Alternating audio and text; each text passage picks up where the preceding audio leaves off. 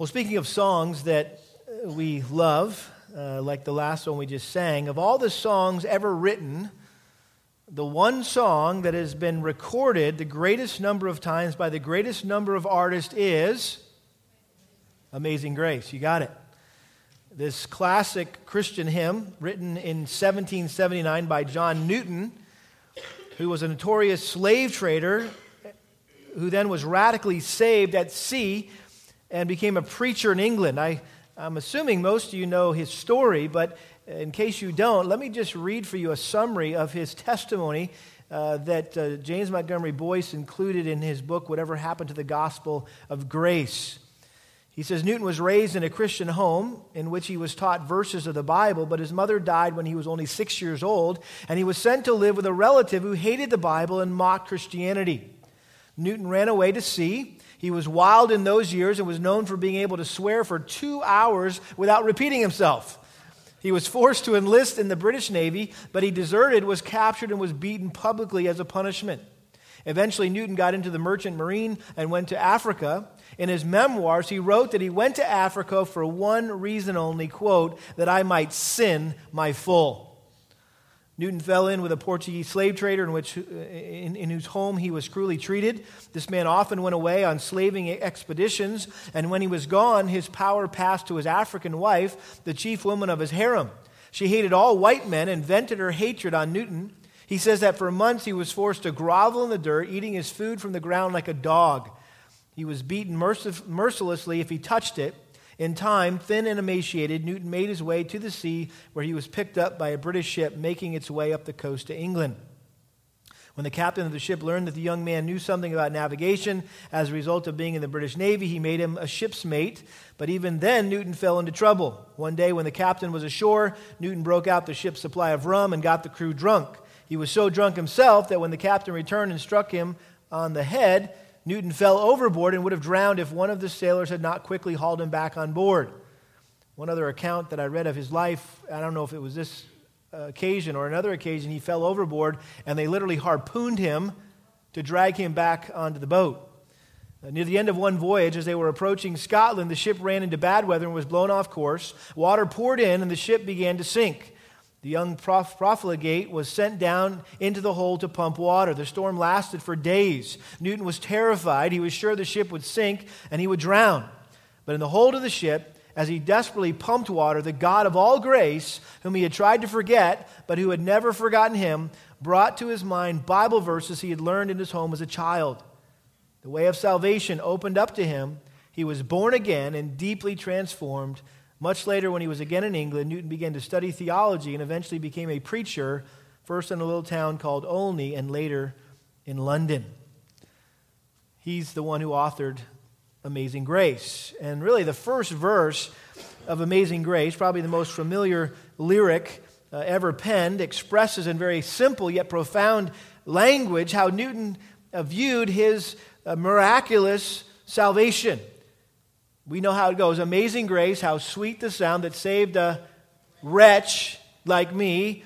I once was lost, but now am found, was blind, but now I see. And so he compared his divine deliverance from a life of sin to a blind man miraculously receiving his sight.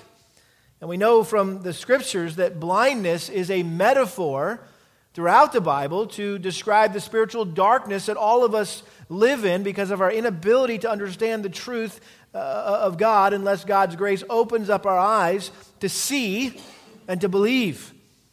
The Bible also likens Jesus Christ to the light who has the, the ability to dispel the darkness in our lives. And this is, as we've no, noted, a, a uh, one of the major themes of the Gospel of John. Uh, all the way from chapter 1 uh, up to where we are right now in chapter 9, uh, we've seen Jesus being presented as the light of the world and then presenting himself as the light of the world. And this really climaxed in the last chapter that we were looking at, John chapter 8, verse 12, at the, at the end of the Feast of Tabernacles, uh, when the lights that had lit up the city for seven days were extinguished he said, I am the light of the world. He who follows me will not walk in the darkness, but will have the light of life. And so we know Uh, chapter 8 ended with the Pharisees attempting to stone Jesus. They didn't care for uh, this presentation of himself as the light of the world. They considered this, along with the other things he said, as blasphemous claims. And last week we saw in verse 59 therefore they picked up stones to throw at him, but Jesus hid himself and went out of the temple. And then we come to chapter 9, where it says, As he passed by, he saw a man blind from birth. And so, after supernaturally escaping that life threatening situation uh, in the days following the Feast of Booths, Jesus encountered a man who had been blind from birth and, as we'll see, healed him.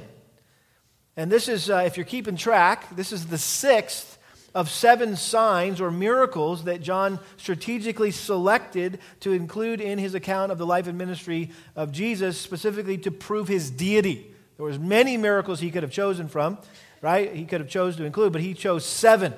And this is the sixth. There was the turning of water into wine. There was the healing of the nobleman's son. There was the healing of the paralytic. There was the feeding of the 5,000 or the multitude.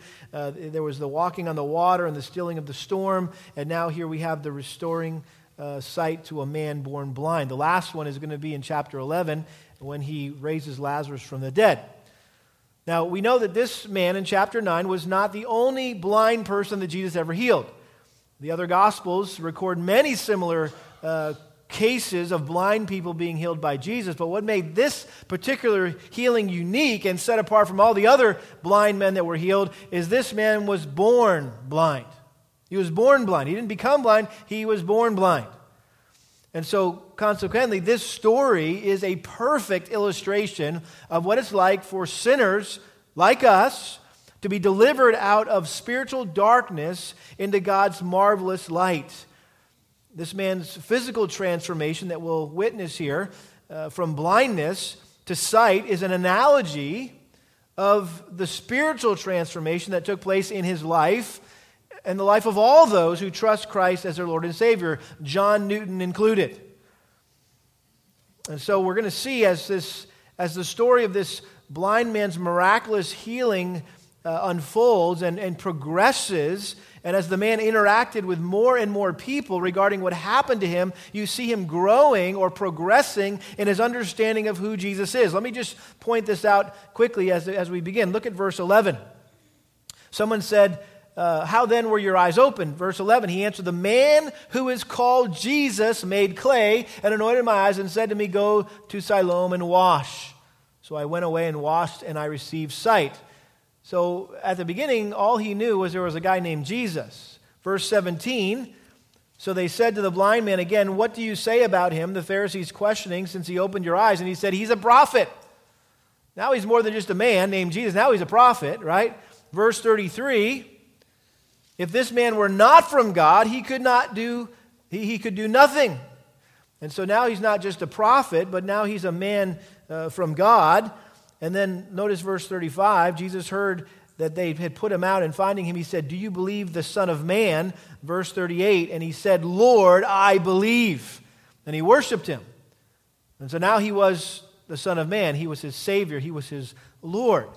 And so I think the simplest way to grasp uh, the meaning of this chapter is just to note that progression of the man's faith in Jesus Christ. And it became clear and clear to him who Jesus really was until he finally came into full focus as the Son of Man and he committed his life to follow him as his Lord and Savior. And so uh, you'll recognize this uh, very easily that the greatest miracle Uh, in this chapter is, is not the immediate opening of this man's literal eyes to see what he had never seen before, but the gradual opening of his spiritual eyes to see Jesus. And so some of you may be in that process this morning, that you don't see Jesus clearly yet. You may think you do, but you don't fully see who he is. And so there's really four stages Uh, of faith in Jesus Christ that we see here in this passage. And they really represent four different perspectives on who Jesus is, or four different places where people are in their relationship to Jesus Christ. And every one of us here today has one of these four perspectives about Jesus and is, one of, and is in one of these four places when it comes to our relationship with Jesus Christ. You may have heard of a man called Jesus, that's where you might be. You, you know of a guy named Jesus, but that's all you know. Uh, you may think that Jesus was a prophet. You might think, wow, this guy was a special guy. He was unique. He was set apart. You may also consider that he was a man from God. He was, uh, again, something uh, not, uh, beyond human. Or you may know him as the Son of Man, as your Lord and Savior. And so let's figure out where we are this morning as we go through uh, this text and look at the progression of faith in this man's life. First of all, you may have heard of a man called Jesus. Verse 1 As he passed by, he saw a blind man, uh, saw a man blind from birth. Uh, blind people in those days had, had little or no opportunity for employment, so they were left to fend for themselves on the streets, and they, so they would beg to survive. And most of the time, you see blind people, or that we see, or we're, exposed to blind people in the scriptures, is they were blind beggars, right? Uh, they were begging on the, on the street, and Jesus would either come up to them or they would call out to Jesus, and uh, he, would, he would heal them. Verse 2 And the disciples asked him, the disciples were traveling with Jesus, they asked him, Rabbi, teacher, who sinned, this man or his parents? that he would be born blind. And so, unlike Jesus, who saw a man in need of compassion and mercy, the disciples just saw this guy as a theological puzzle that piqued their curiosity. As one commentator said, for them, the blind man was an unsolved riddle rather than a sufferer to be relieved. And so they just assumed, I mean, notice, they just, they just, Rabbi, who sinned? They assumed that this man was born blind as a result of some, some sin that either his parents had committed or he had committed. And I think they may have based their thinking on a misinterpretation of uh, Exodus chapter 34, verse 7, which says that God will by no means leave the guilty unpunished, visiting the iniquity of fathers on the children and the grandchildren to the third and fourth generations.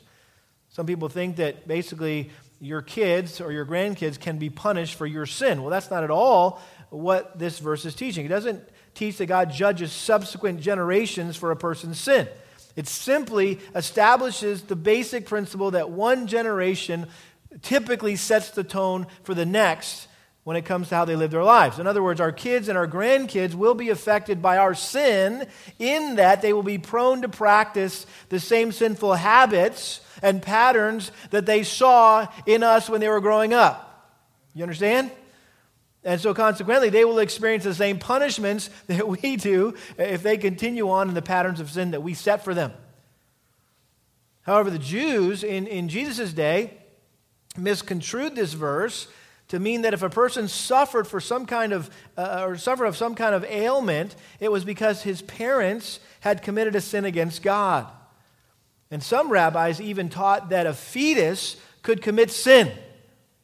Kind of odd, right? um, but they could commit sin while in the mother's womb. In fact, the, the kicking of the child inside the womb was evidence of its sinful state. So I'm looking at Billy back there. You got two little sinners in there, huh? They're kicking away inside Corey. That's evidence of their sinful nature, right? That's what the rabbis uh, thought. And so, the, the, again, the disciples were just caught in this way of thinking that, that obviously somebody had sinned because you, God would never punish someone by causing them to be born blind. Well, how, how are we to think about this? This is very practical for us today. I think generally speaking, we know that all sickness and suffering in the world is ultimately the result of sin, right? And what I mean by that, as a result of the fall of Adam in the Garden of Eden, sin and death entered into the world. And so we, we know that just, just all the bad and the evil and the cancer and the things that we see in the world, they're ultimately a result of sin. That's not how God intended the world to be in the garden, right? That, that was perfect. There was no sickness, there was no disease, right? Until sin entered uh, the human race. And so, generally speaking, why is there all this poverty? Why is there all this pain? It's a result of sin in general. And I think we could also say that certain sins can have physical consequences. And we have to balance this, this out with what Jesus said in John chapter 5 to the man that, was, uh, that he healed uh, in, in Bethesda. And uh, remember, he said this uh, in, in, in John 5 14. Jesus found him in the temple and said to him, Behold, you become well. Do not sin anymore so that nothing worse happens to you. so the implication is maybe his sin had resulted in some kind of physical ailment or some kind of there was some kind of physical consequences. We know that because uh, remember David in Psalm 32 how he talked about his body was wasting away, right? There was physical effects uh, to his sin and hiding that sin. Romans 1.27 talks about how God gives people over to homosexuality and, in, and, and, they receive the due punishment in their bodies, right? And, and some would interpret that as, as some kind of venereal disease, right? Uh, AIDS and the AIDS epidemic as a result of the immorality uh, in our culture. 1 Corinthians 11:30, right? There were some who were drinking judgment upon themselves during the Lord's Supper, not honoring Christ, not examining themselves. And he said, Some of you are, are, are, getting sick, and some of you are actually dying, right? Uh, and so, so there is this sense in Scripture that there are certain sins that have physical consequences. But having said all that, to assume that a person's disability or sickness is the judgment of God for some sin that they've committed or their parents committed is beyond anyone's ability or authority to say. I mean, only God knows why a person is the way they are. I mean, the, the story of Job, right, is, is the classic example. Did, did Job do anything wrong? Was he in sin and that's why God punished him by destroying everything, taking everything away in his life? No. In fact, it was to prove his integrity. And so we, we can't just, you know, make these general sweeping statements. Well, that person got cancer. They must have been, or that person's in the hospital. Eh, you know, that, they must have been doing something wrong, right? No. When you think about even babies who are born with defects and, and handicaps, and you go, oh man, is that, is that some kind of judgment on, that, on those parents for, for some sin in their lives? No, listen, God is able to use those bad kinds of things to accomplish good things in people's lives and to bring glory to himself. And that's exactly what Jesus says in verse 3. Jesus answered, It was neither that this man sinned nor his parents, but it was so that the works of God might be displayed in him. Listen, nobody sinned. This isn't about sin, it's about my glory. It's about glorifying God. And God's about to get a lot of glory, right, through this man's a miraculous healing. Jesus didn't view this man's condition as God's punishment for some offense against him, but as an opportunity for God to accomplish his work. God sovereignly ordained this man's blindness so he could display his glory in the midst of this seeming tragedy. We know that based on Exodus chapter 4, verse 11, when Moses was dialoguing with, uh, with, with God about his inadequacy uh, of being the guy, the deliverer of, e- of Israel from Egypt. And the Lord said to him, Who has made man's mouth, or who makes him mute or deaf, or seeing or blind? Is it not I, the Lord? So don't think you have to um, protect God and don't blame God for that person's blindness. No, God takes credit for it. And He's also going to take the glory, get the glory from it, right? Uh, Genesis 50 20, what you meant for evil, what Satan means for evil, God means for what? Good. God works all things together for good to those who love and are called according to his purpose. 2 Corinthians uh, 12 9, that God's power is perfected in our weakness. Right? I mean, Paul's sickness uh, his thorn in the flesh, some would say, had something to do with an, an ailment to the eyes. He had some eye disease. I personally think it, it was one of the false teachers in the church in Corinth. But either way, the point was he had asked God, Would you take this away? And he said, No. Right? So wait a minute. Doesn't God, doesn't God always heal? Right? Isn't that God's will that He always heals people? And if you're not healed, then you lack faith, and that's why you're not healed, and there must be some sin in your life, and that's why you're still sitting in that wheelchair or you're still on that whatever, right? No, that's ridiculous. Say that to Joni Eareckson Tada, right? Who's been in a wheelchair her entire life. Why hasn't God healed her? Because guess what? God's getting a whole lot more glory uh, through her being in the wheelchair than if she was up walking, right? And she's accepted that, she's embraced that. So God allowed this man to be born blind so that he could demonstrate his power and grace and mercy and wisdom. Notice verse 4. Jesus said, We must work the works of him who sent me as long as it is the day. Night is coming when no one can work. While I am in the world, I am the light of the world. And so, as the hostility of unbelief increased, Jesus knew his time was short and the twilight of his ministry was beginning. It was only maybe six months away from when he would be crucified. Uh, the darkness would soon fall. He would be arrested. He would be killed. And after he died and he rose again and returned to heaven, his disciples would continue to carry on his light, which we're doing today, right? We're continuing to carry on his light. And I think this principle here applies to us when it says we must work the works of him who sent me as long as it is the day. Night is coming when no one can work. In other words, you and I, we have a limited amount of time to serve Christ. So we need to make the most of the time that God gives us. You've probably heard the little plaque or, heard the phrase, only one life will soon be past, only what's done for Christ will last. Have you heard of that? Well, that's not the entire quote. This is how it goes. The poet wrote this Only one life will soon be past, only what's done for Christ will last. And when I'm dying, how happy I'll be if the lamp of my life has been burned out for thee. And then Leonard Ravenhill, a man who talked much about revival, said, Do you think all Christians die happy? He said, Not on your life. Because they've, why? He says, Because some have misused their time and wasted their lives. Great little book you could read by John Piper, Don't, La- don't Waste Your Life. And uh, it's, it's based on this expression only one life will soon be passed, only what's done for Christ will last. I encourage you to get that book and read it. Look at verse 6. When he had said this, he spat on the ground and made clay of the spittle and applied the clay to his eyes. Now, this is interesting because in Matthew 9, Jesus healed two men by touching their eyes. In Mark 8, he healed a blind man by spitting in his eyes. That's kind of weird, but he did that, right?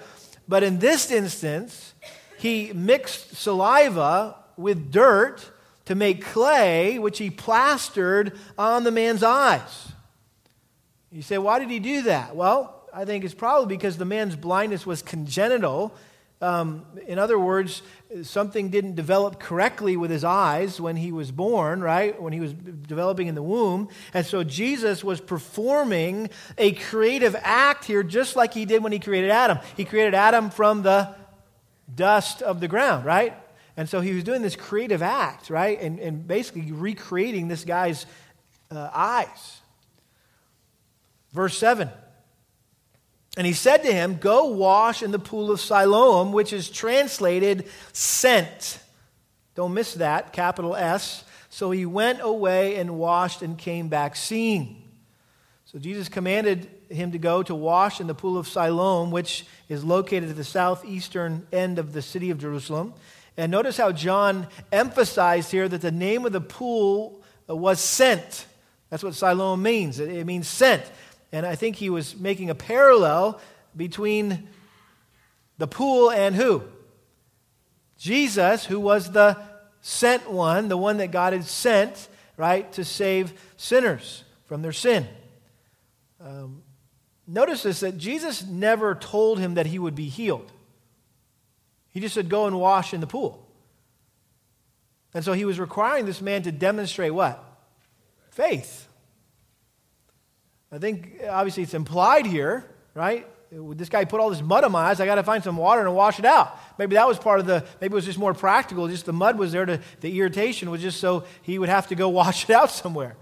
And so he had to go to the pool to wash his eyes off. But what an, what an, what an incredible moment that must have been. I mean, and it's not even recorded here. He says, So he went away and washed and came back seeing. Mean, it's almost like, oh, matter of fact, you know, just kind of, uh, you know, but I mean, can you imagine the incredible moment when this man's eyes were opened and he saw for the first time? I mean, never saw before in his life, and he maybe the first thing he saw was a reflection of himself in the water. And then he looked around and he, he saw the trees and he saw the sky. And I mean, some of us that didn't know we needed glasses, right, for years, and then all of a sudden we got glasses, and we're just like, whoa, I didn't realize everything was so clear and crystal clear and beautiful. And uh, my parents tell the story about when, when my sister got glasses and she got, came out of the doctor's office and, and got in the car and was driving home, and she said, Hey, mom, look, the trees have leaves. Apparently, she just had seen this big green mass, right? And, uh, and so just even glasses were like, wow, what a difference. But can you imagine not seeing? All you saw was black. And then you got to see everything that is here to see. Amazing. Verse 8 Therefore, the neighbors and those who previously saw him as a beggar were saying, Is not this the one who used to sit and beg? Others were saying, This is he. So others were saying, No, but he is like him. He kept saying, I'm the one, I'm the guy. So the people that knew him began to argue among themselves about who he was. Some weren't sure what to think. Others said, No, this is definitely the guy. Others said, No, he's just a look-alike.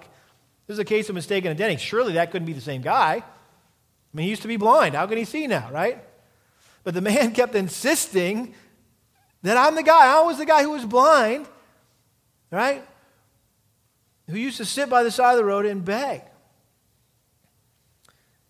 Verse 10 so they were saying to him, Well, well then how were your eyes opened?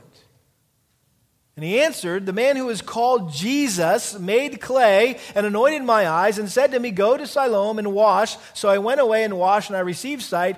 They said to him, Where is he? He said, I don't know. you can imagine the frustration of this guy. He wouldn't even know what, who he was looking for. Because he couldn't, he didn't see Jesus. He never saw Jesus. He was blind when Jesus in, in, interacted with him, right? All he had was the sound of his voice, right? to go by. So his friends are, are demanding an explanation, and so he just replayed the events just the way they happened, and it, made them want to, to go see this amazing miracle worker themselves. Like, well, where is this guy? Oh, we want to meet him. And he says, Well, I don't know. And again, even if he did know, he wouldn't be able to recognize him because he never saw what he looked like. All he knew at this point was there was a guy named Jesus who had healed him. And I think he's a lot like people today who've heard about Jesus.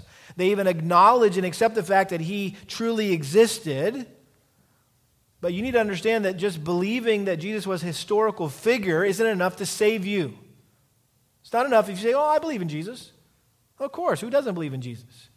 Well, if that's all you know about Christ, if that's all you know about Jesus, you just know his name, you have yet to fully see Jesus and you are still living in the dark. You're still spiritually blind. Secondly, you may think that Jesus was a prophet. You might be beyond that he's just, you know, this guy named Jesus. You're beyond that. You may think Jesus was a prophet. Look at how this story continues. Verse 13 They brought to the Pharisees the man who was formerly blind. Now it was a Sabbath on the day when Jesus made the clay and opened his eyes. Then the Pharisees also were asking him again how he received his sight. And he said to them, He applied clay to my eyes, and I wash, and I see.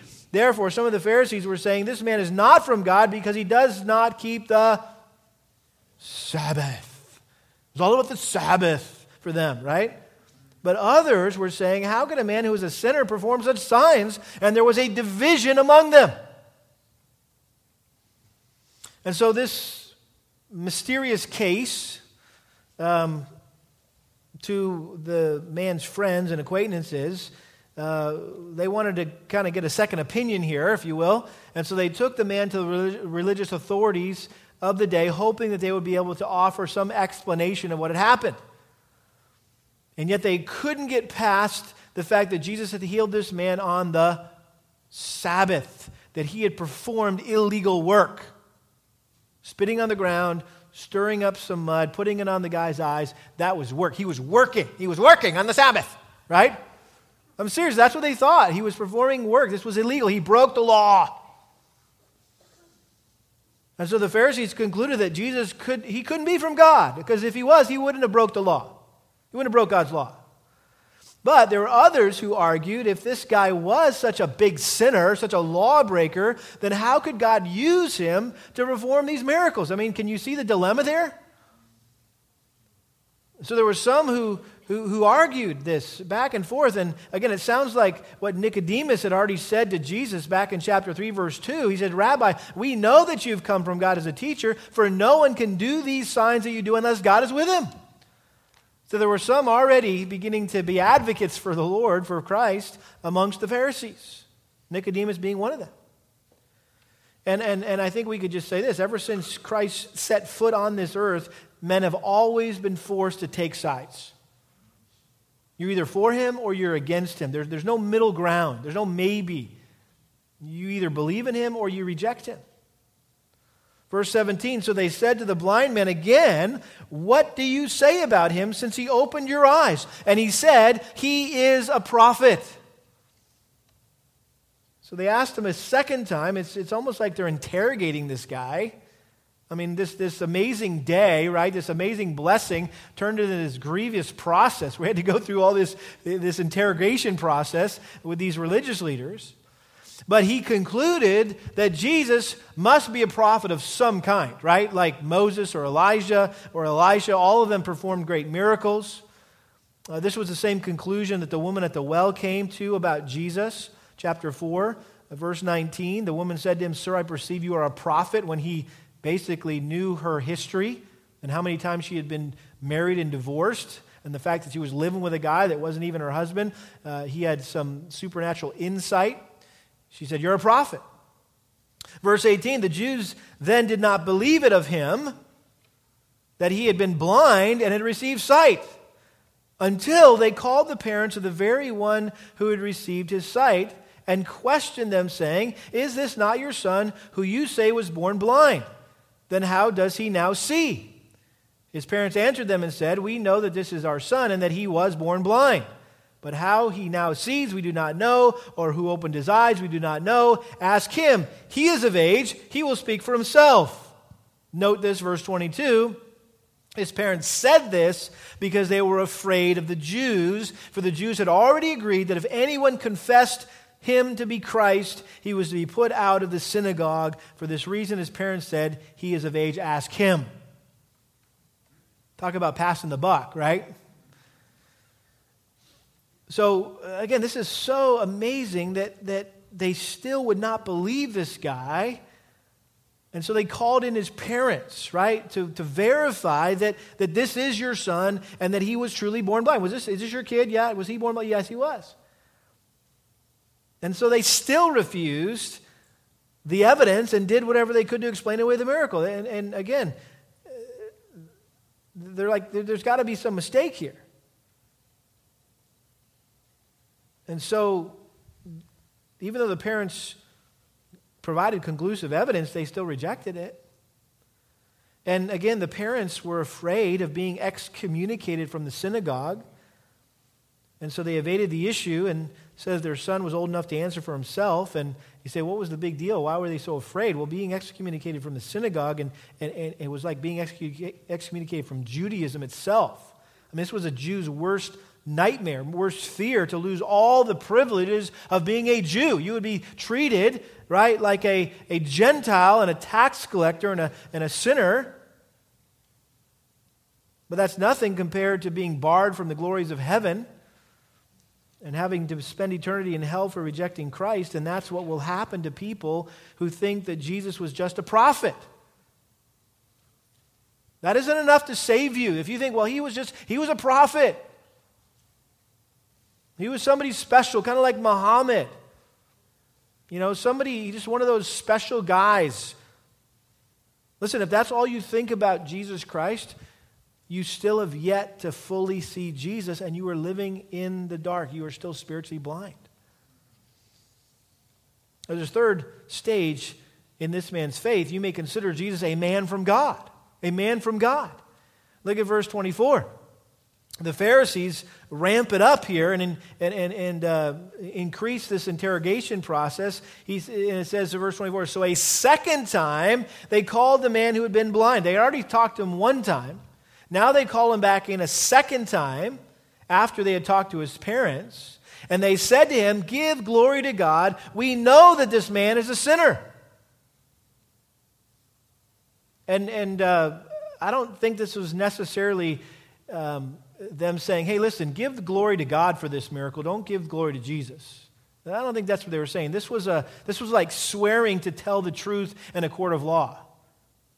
In other words, if you remember uh, back in Joshua chapter 7, when Achan stole the stuff, right? Uh, when he was supposed to destroy everything uh, in Jericho, and they took some stuff uh, and he hid it in his tent, and then the, they, the Israelites lost the next battle, and then uh, God revealed to Joshua, hey, the problem is this guy stole some stuff. And so he went and confronted Achan. And he, what is the first thing that he said?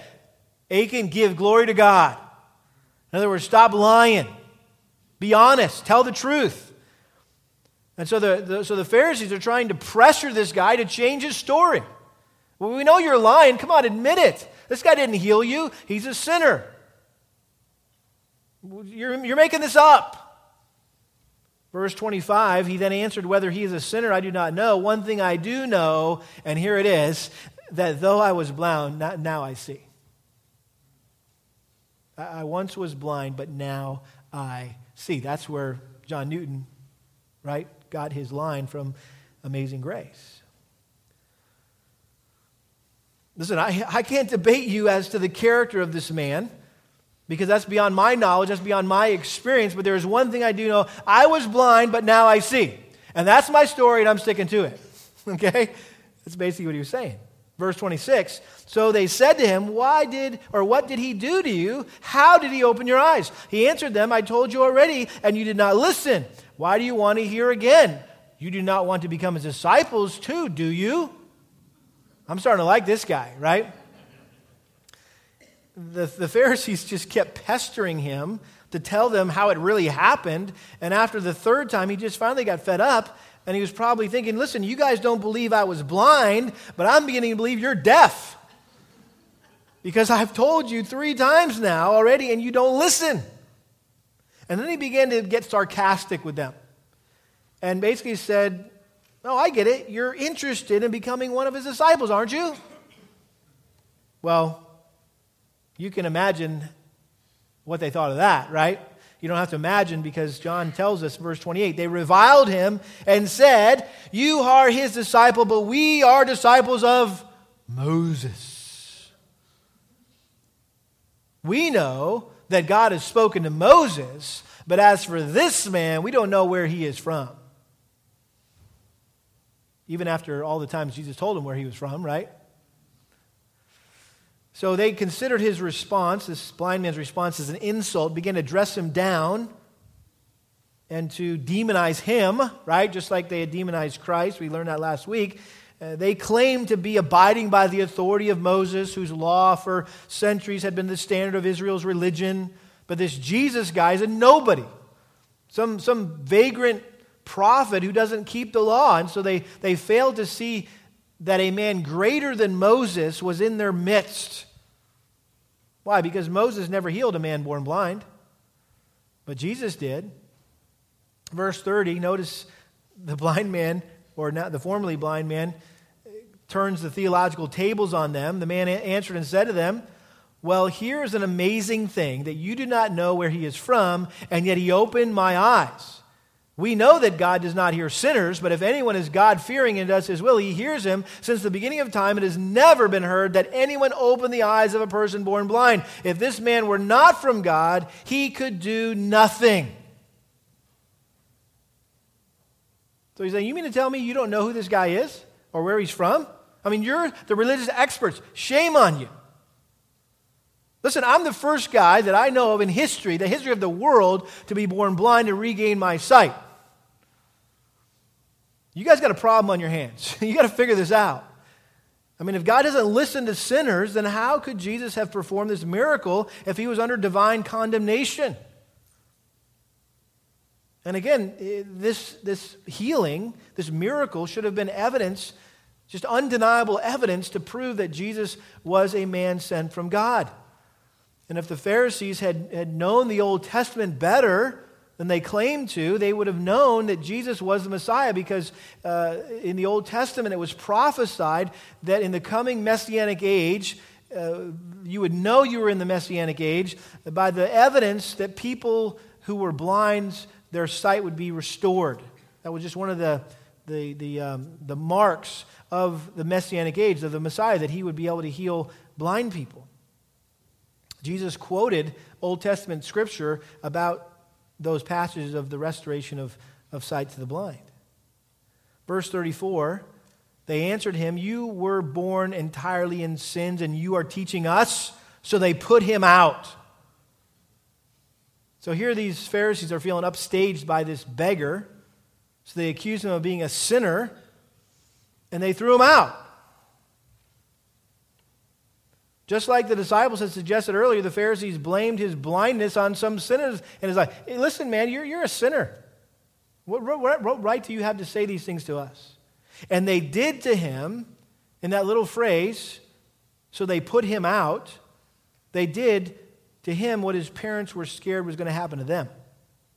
He got excommunicated from the synagogue. He got kicked out of the Jewish religion. He was barred from the synagogue and stripped of all privileges as a Jew. That's all wrapped up in that little phrase, so they put him out. And some of you know what that's like, not because you uh, were a Jew, uh, raised a Jew, but that's what happens sometimes when people stand up against the traditional religion that they were born and bred in and they come to Christ. And then they confront those who are still in this traditional religion, right?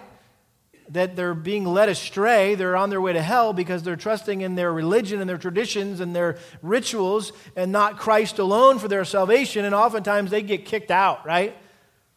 They're ostracized.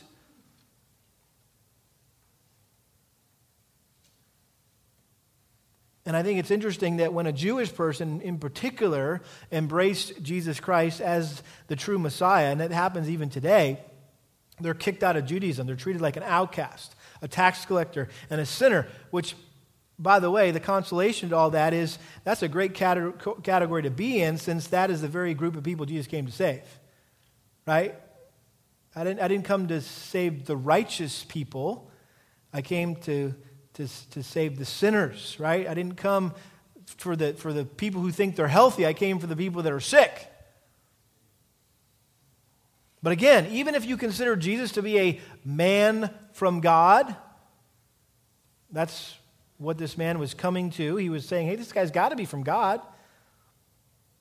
But he's not God. See, this is the difference. You may believe that, that Jesus is a man from God, but you don't believe he is God, right? Then you have yet to fully see Jesus and are still living in the dark. You're still spiritually blind.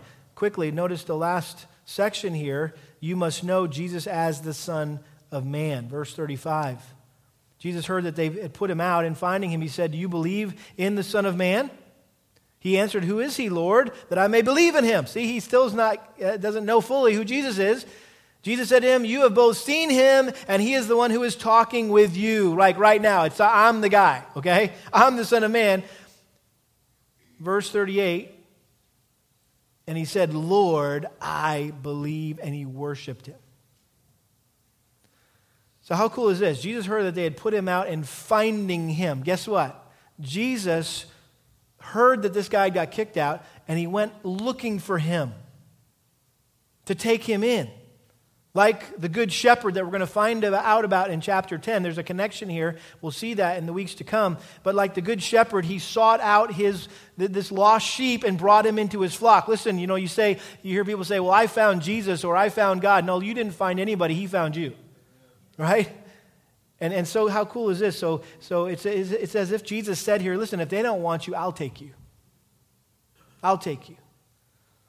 And those of us who are cast out of other religions for Jesus' sake, or, or, or lose our families, lose our reputations, lose uh, maybe work, um, listen, we receive a greater blessing in fellowship with Christ and his followers. Christ is the great consolation, right? When we pay some price to follow him. The question is Are you willing to consider the cost to follow Christ? To hate father, mother, husband, wife, son, daughter, brother, sister, yes, even your own life to be a disciple of Christ? I mean, that's the kind of commitment that Jesus required of this man. But he needed first to realize that Jesus was more than just a man. He was more than just a prophet. He was not even a, a just a holy man sent from God. He was the Son of Man. He says, Do you believe in the Son of Man? This title, Son of Man, is used 13 times in the Gospel of John. It was Jesus' favorite way of referring to himself, about 80 times in the Gospels, and it was linked to the phrase the Son of Man back in Daniel chapter 7, right, where it was talking about the Son of Man who is coming, the Ancient of Days, right, uh, who, would, uh, who would have an everlasting kingdom and dominion. It was a reference to the Messiah. And so Jesus invited him to place his faith in him as this Messiah, as his Savior, as his Lord. And notice the man instantly responded in faith. He said, I believe. But notice what else he did. He what? He worshiped. He worshiped. And can I just say this? Do you notice that Jesus didn't say, Oh, no, no, no, no, no, no. Don't you, no, don't you worship me. Remember Paul and, and Barnabas and Peter when, when people begin to worship? Well, they say, Whoa, whoa, whoa, don't worship. We're men just like you, right? Jesus didn't say that. Why? Because he wasn't a man just like him. He was worthy of worship. He was God. And so he didn't stop this guy. Worship was the natural response because he was not just a healed man, but he was a saved soul. This was the greatest day of this guy's life. Mean, talk about a two for one special, right? Not only got he got his physical sight, but he got his spiritual sight. And again, the greatest miracle was not the opening of his eyes, but the opening of his heart to fully see Jesus.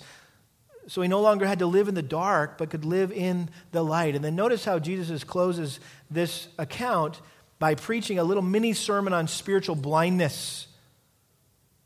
Verse 39 And Jesus said, For judgment I came into this world so that those who do not see may see, and that those who see may become blind.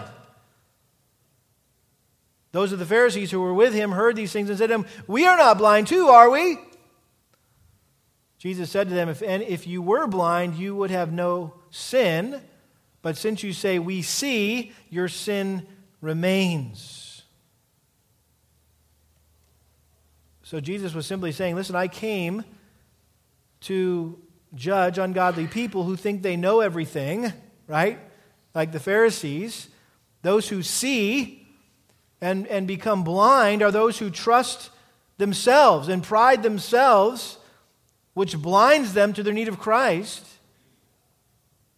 And so Jesus doesn't make them blind, they blind themselves by rejecting him. The blind who come to sight are those who admit their helplessness and inability to inability and so they trust Christ as their savior. So uh, the point is that those who admit that they do not see right? If you admit that you're blind, God gives you sight. But if you say, oh, I can see perfectly without Christ, well, guess what? You're confirmed in your blindness. And so the Pharisees, they got the hint. Hey, are you insinuating that we're blind? Exactly. They were the ones who were spiritually blind. They were blinded by their pride, they were blinded by their self righteousness and tradition. And if they acknowledged their blindness, they could have been freed from all this, but they deliberately rejected the light. And some of you may be doing the same thing. That in your mind, your mind's already made up. Rather than considering the evidence about Jesus, you, you, you, simply just explain him away in your mind. And if you would take an honest look at the facts, you would see that he is the Son of God. And if you trust him, you'll be saved. Listen, we are all this blind man. We were all born blind. We were born dead in our trespasses and sins, and we are by nature objects of God's wrath. The good news of the gospel is that if we're willing to admit that we're blind and that we can't see, right, that we're sinful and that we need a Savior, then our sins will be forgiven and we can be saved from God's wrath. But if we say we need nothing, I can see fine, I don't need Jesus, then guess what? there's no forgiveness for you. And I think that's what he means. Your sin remains. If you say we see, your sin remains. I'll close with the words of Jesus to the church in Laodicea in Revelation chapter 3, verse 17. Jesus said to this lukewarm church, Because you say, I am rich and I have become wealthy and I have need of nothing, and you do not know that you are wretched and miserable and poor and blind and naked, I advise you to buy from me gold refined by fire so that you may become rich, and white garments so that you may clothe yourselves, and that the shame of your nakedness will not be revealed, and eye salve to anoint your eyes so that you may see. Behold, I stand at the door and what? Knock. If anyone hears my voice and opens the door, I will come into him and will dine with him and he with me. Let's pray. Father, thank you for your gracious invitation in this story of the, the man born blind and how you're calling out to all of us who have been born blinded by sin and uh, headed for hell. And, and you extend an invitation, a gracious invitation for us to see if we'll simply admit that we are sinners Uh, who are desperately in need of a Savior. And I pray that if anyone's resisting Christ in their life or, or maybe just feeling okay because they, they know about Jesus, they consider him a good man, a, a, even a great man, a, a man of God, but not the Son of God, not God Himself, Lord, that you would convict them this morning and draw them to yourself so that they could be truly saved and they could live in the light of Christ. We ask this in Jesus' name. Amen.